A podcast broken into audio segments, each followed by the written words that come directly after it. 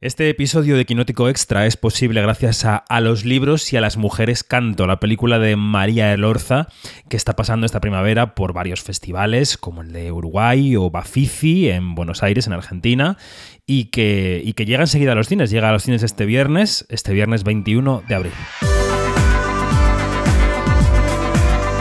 Quinótico Extra, el podcast de Quinótico para saber más con David Martos.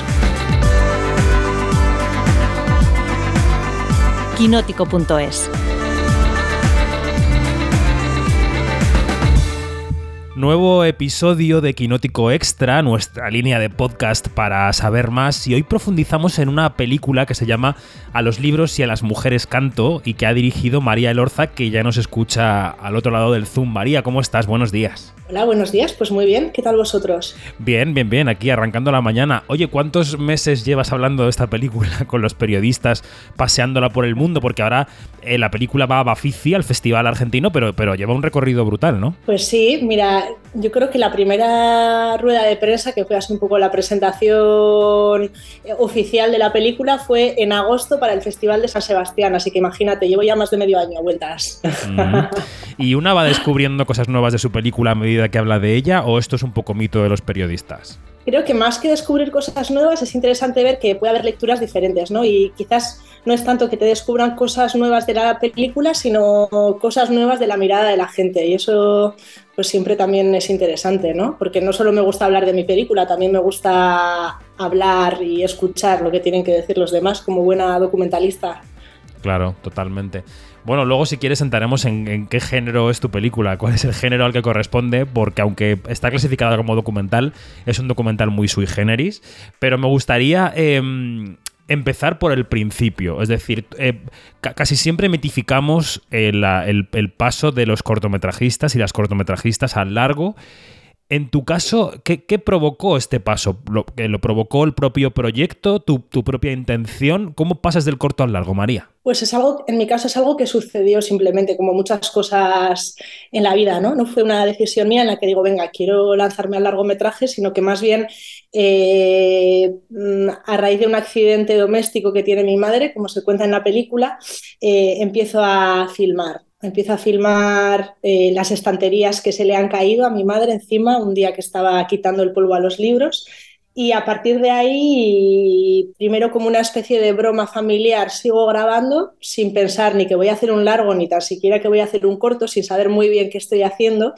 Y hay un momento en el que la acumulación de material y el interés que se me va despertando sobre el tema, el tema podríamos decir que es eh, literatura y vida o los libros que han acompañado nuestra biografía o las imágenes que pueblan nuestras vidas. A partir un poco de estas grabaciones me voy enganchando a estos, a estos temas, a estas ideas y, de repente en un momento dado me doy cuenta de que tengo un largo entre manos, pero no es algo planificado. Un último argumento que vorrei tocar es el de las secuelas físicas. bueno, las secuelas físicas, Yo estoy bien pero la más, la más ha quedado con un dedo torcido, que es el dedo que se pilló en la estantería. ¿Torcido como de torcido? Pues, espera, ¿eh? no sé si se ve. Lo tiene así siempre.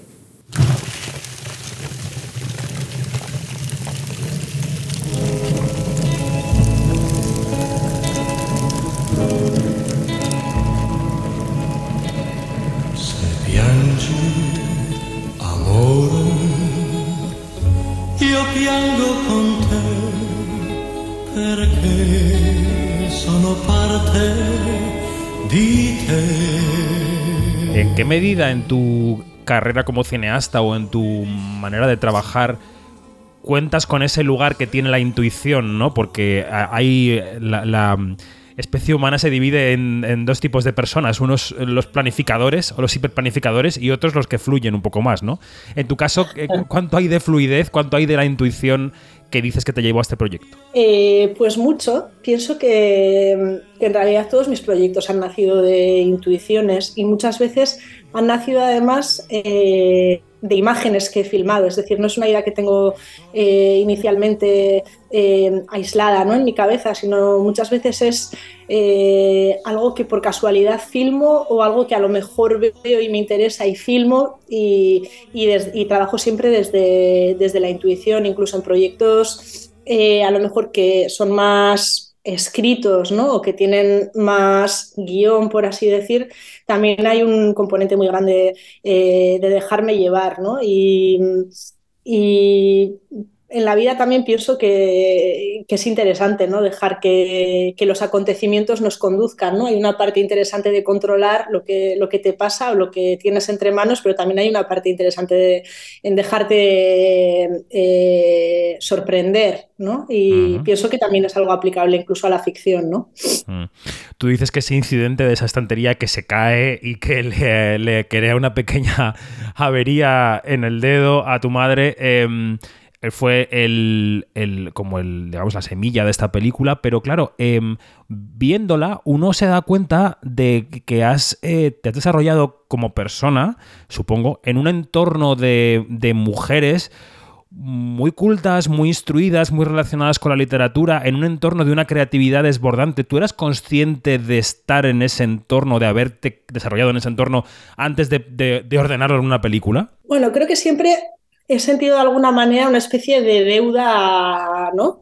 hacia la gente que me ha formado. Y, por una parte a la gente de mi familia, a la gente de mi entorno más cercano, pero también pienso mucho en mis profesores, por ejemplo, ¿no? en que han tenido un papel muy importante en mi formación personal y después también en el, en el despertar de mi vocación cinematográfica, si es que tengo tal cosa que no lo sé, pero eh, sí que siempre, bueno, pienso que mm, pienso mucho en mi madre con mucho agradecimiento porque, porque sí, porque ha puesto a nuestra disposición siempre, ¿no? Eh, mucha cultura, ¿no? Y muchos saberes y una forma de estar en el mundo también bastante abierta, creo.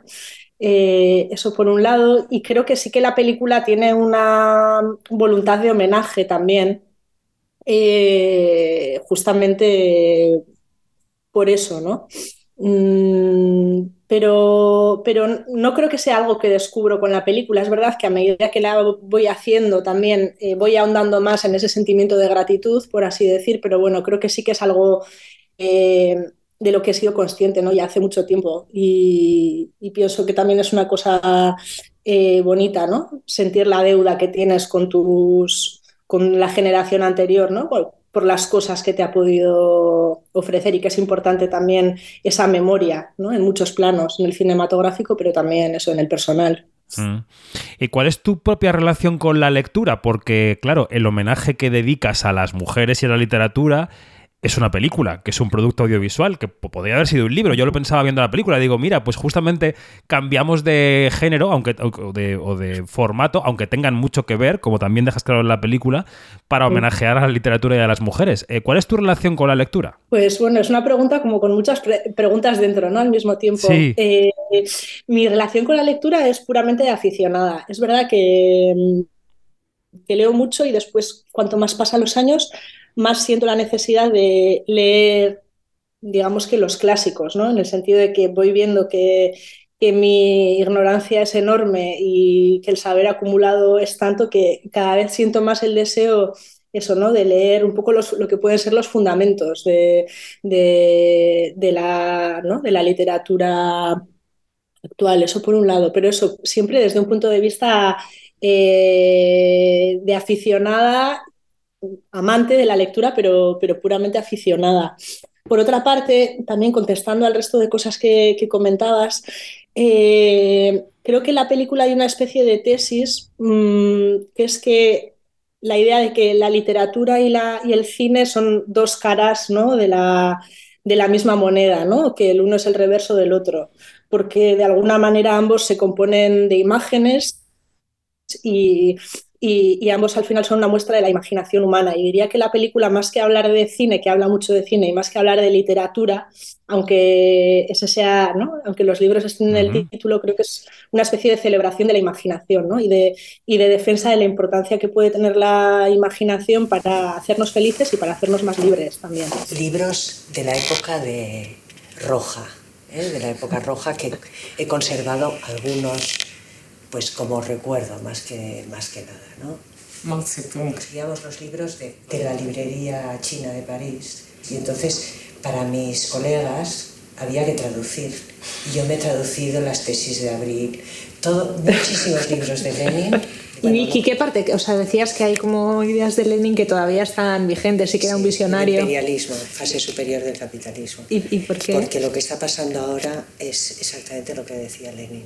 O sea. Que el capital cada vez se concentra en menos manos, que el, el objetivo del capitalismo es el imperialismo lo que llaman neoliberalismo no es neoliberalismo, es un imperialismo salvaje, porque las grandes compañías se apoderan prácticamente de todo el comercio del mundo y solo con un virus han sido capaces de, de destruir toda la economía occidental, todo el comercio, toda lo que es la vida de las ciudades, han destruido y la gente compra a Amazon. Y sobre todo, eh, claro, en, en, una España eh, o en una Italia o en una Alemania, luego hablaremos también de la localización geográfica de la película, que eran muy distintas a las que tenemos hoy entre manos, ¿no? Porque era un... Eh, eh, bueno, pues tú misma pones el ejemplo con las cigarreras, ¿no? Que fueron muy anteriores a la generación que tú describes, pero que muchas veces, eh, aunque la cultura ha sido monopolio de los hombres, los resquicios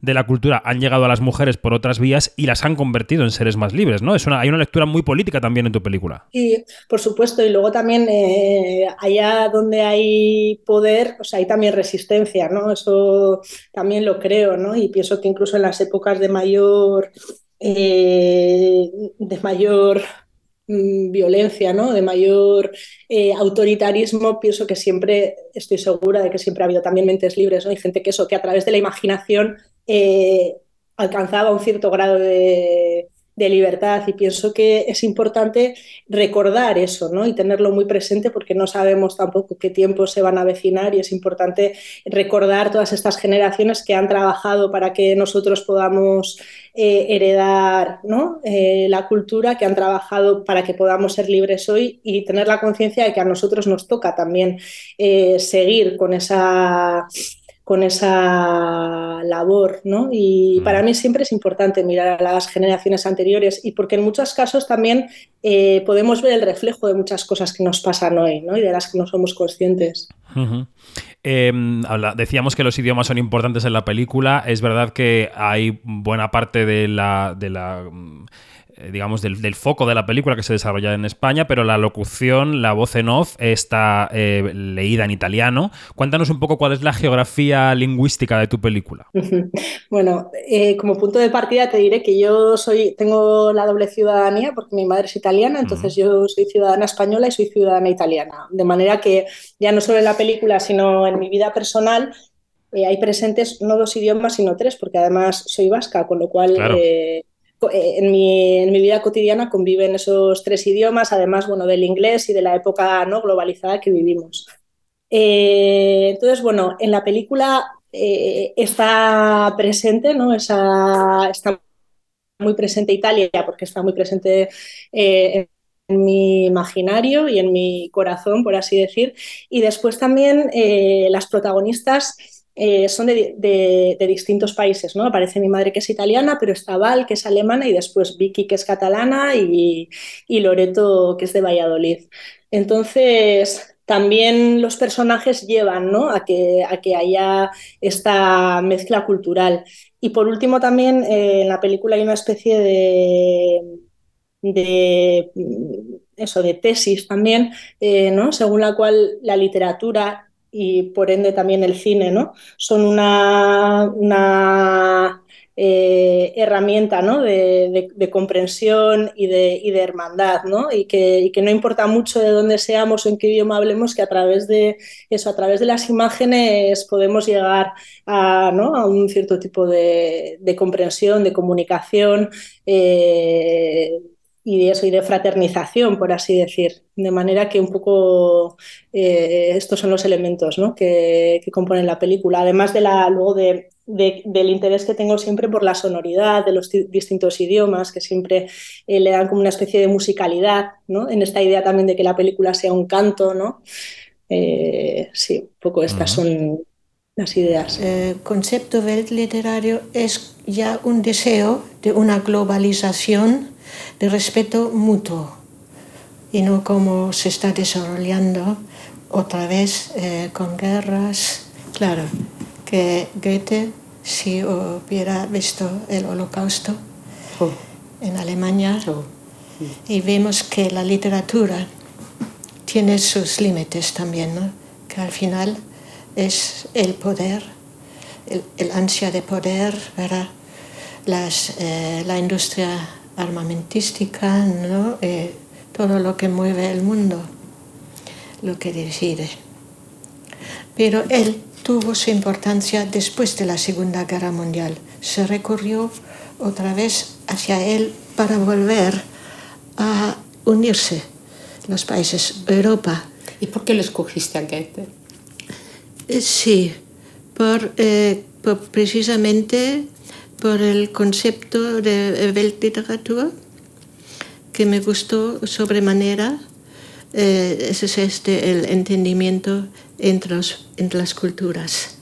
Que ¿Y lo me- relacionas con tu vida eso? Bueno, mira, el amor, el amor es, eh, ¿cómo diría yo? Eh, un comienzo de interculturalidad. Em, me preocupa, no, no me preocupa, pero que me, me ocupa la cabeza desde que he visto la película la forma de la propia película, ¿no? Porque tu película es una película un poco un poco link, un poco hipervínculo, ¿no? Eh, Vamos saltando de una cosa a otra, pero no a tontas y a locas, sino vas completando con imágenes relacionadas con otras imágenes, ideas que se han lanzado en otro momento previo de la película, vas completando el paisaje general casi como si fuera esa colmena con la que también juegas en un momento dado, ¿no? Con las abejas y la colmena, es decir, es un- una especie de tapiz en el que se entretejen las vidas de estas mujeres, la literatura, el cine, eh, hay, hay eh, colores completamente eh, em, artificiales mezcladas con imágenes documentales, con, con retazos de ficción, con imágenes grabadas por ti. ¿Cómo em, alcanzar la forma de la película fue, volvemos a la planificación o a la improvisación, ¿no? ¿Fue un camino que fuiste descubriendo o tenías idea de, esta especie de- de colcha con distintos materiales, ¿no? Desde el principio. Pues bueno, la forma es una cosa que también se da, pero que estaba muy al principio, en el sentido de que cuando empiezo a grabar las primeras entrevistas con las protagonistas, eh, las voy editando, ¿no? El proceso de la película no ha sido ¿no? un proceso al uso en el que se rueda, bueno, se escribe, se rueda, se monta, ¿no? Sino que más bien ha estado, eh, todas las fases, fases han estado entremezcladas continuamente. Eh, cuando voy grabando las entrevistas, las voy montando yo también para ir haciéndome una idea, ¿no? De qué puntos me interesan o cuáles no. Y ya en esos primeros montajes empiezo a introducir imágenes de archivo o imágenes relacionadas con lo que las protagonistas me cuentan o lo- con lo que me sugiere lo que ellas me cuentan, ¿no? De manera que de alguna manera la forma empieza a estar ahí. Lo que sí que ha sido una labor inmensa ha sido conseguir dotar de estructura, ¿no? A esa forma y a esa idea y a esa intuición que decíamos antes. Eh, porque efectivamente tenía materiales muy variados, no solo visuales, también en lo que narran las protagonistas y, y- y al mismo tiempo yo quería que todo eso tuviera un sentido y sobre todo también que no fuera abrumador, para que el espectador pudiera eh, aferrarse ¿no? a lo que se estaba eh, mostrando. Y me gusta mucho que uses esta imagen del tapiz porque justamente creo que es una imagen de la que hablan también las protagonistas, no Sí. hablan del, de las tejedoras, del arte, que también es una forma de tejer ¿no? Eh, metafóricamente y que tiene que ver también con la idea del canto, ¿no? Yo pienso en la película mucho como un canto en el sentido de que es algo que tiene un estribillo y que después tiene, ¿no? Tiene algunos elementos que se repiten y no es una narración lineal, ¿no? En la que hay una presentación, un nudo y un desenlace, ¿no? Y todo y un razonamiento bien hilado, sino que es más bien una especie de entretejerse de, de imágenes con una, creo que con una serie de ideas muy claras y de intuiciones, pero, pero eso tiene mucho que ver con el tejer y con el, y creo que con el cantar, ¿no? Y con otro tipo de, de lógica que no es la lógica lineal, ¿no? Sino que es algo mucho más eh, que tiene que ver con las imágenes, ¿no? Que no Mm. son unívocas y lineales, sino que abren, ¿no? A muchos significados. Sí. Y sí, sí. bueno, la voz en off me ayudó también mucho, ¿no? A conseguir un poco compactar todas esas, todos esos materiales tan, vari- tan variados. Mm. quería también hablar contigo del proceso de construcción, eh, no sé cómo llamarlo, industrial o económico de la película. Es decir, una vez que tú tienes ya eh, la intuición o la certeza de que vas a construir una historia más larga que un corto, ¿cómo... Eh, ¿Cómo, ¿Cómo, se llega al proceso de estrenar la película? Es decir, hablamos de conseguir producción con Chinchua, sí. hablamos de los laboratorios eh, que en diversos lugares ayudan a financiar y desarrollar los proyectos.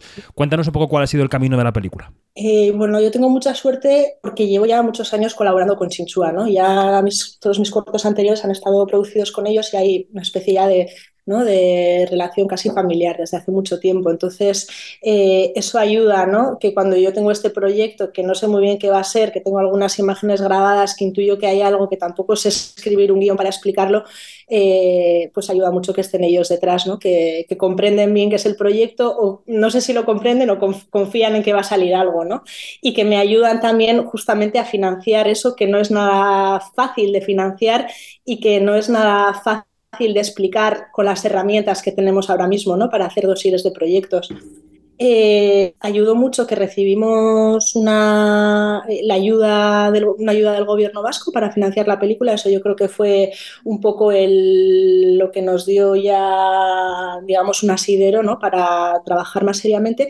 Y después, eh, como tú dices también, la película pasó por el laboratorio de cine y de Málaga, que yo creo que ayudó no solo, no solo a acabar de financiar la película, que también porque se llevó premio en los dos y eso también eh, ¿no? ayudó, sino que yo creo que mmm, también nos ayudó a acabar de pensarla ya como película terminada y empezar ya a proyectarnos un poco en lo que iba a ser eh, el estreno. Y luego, por supuesto, eh, la selección en San Sebastián pues, ha ayudado muchísimo a, a poder, y en Rotterdam, eh, ¿no? esas dos selecciones también han ayudado mucho ¿no? a empezar ya a, a poner la película en circulación. Ya para acabar, María, cuéntanos cómo va a ser la estrategia de estreno, es decir, cómo vais a llegar a los cines eh, de una manera, creo que va a ser escalonada, ¿no? Pues ahora estamos preparando con mucho cariño eh, algo que va a ser para nosotros una especie de celebración, ¿no? Que es el, Día del Libro, eh, que nos va a servir un poco de excusa para empezar a presentar la película en las salas de cine de aquí del, del País Vasco, ¿no? En San Sebastián, Vitoria, Bilbao, Rentería, Pamplona y un poco a partir de ahí la idea es eh, pues ir eh, mostrando la película aquí y allá. Eh, va a estar también en Málaga ahora próximamente y, y, bueno, está Madrid también y bueno, la verdad es que nos gustaría que se viera lo más posible porque la película también tiene ¿no? una especie de voluntad divulgativa, ponle muchas comillas, ¿no? pero sí que hay algo de eso, ¿no? de querer también eso divulgar. Totalmente, tiene esa intención y yo creo que además lo consigue y luego es entretenida, con lo cual al final esa tarea divulgativa eh, se hace muy amena, o sea que eso está conseguido, María. Eh, pues eh, nada, pues un abrazo muy fuerte. Eh, espero que vaya genial este, este tour con la película, que vaya genial los festivales que le quedan. Y, y nada, a, a, por la siguiente, sea intuitiva o sea planificada. bueno, muy bien. Espero que, aunque me convierta de Hitchcock que tenga todo súper escrito y planeado, me vuelvas a invitar a, a charlar de mi próximo proyecto cuando esté hecho. Seguro que sí. Un abrazo fuerte. Otro para ti.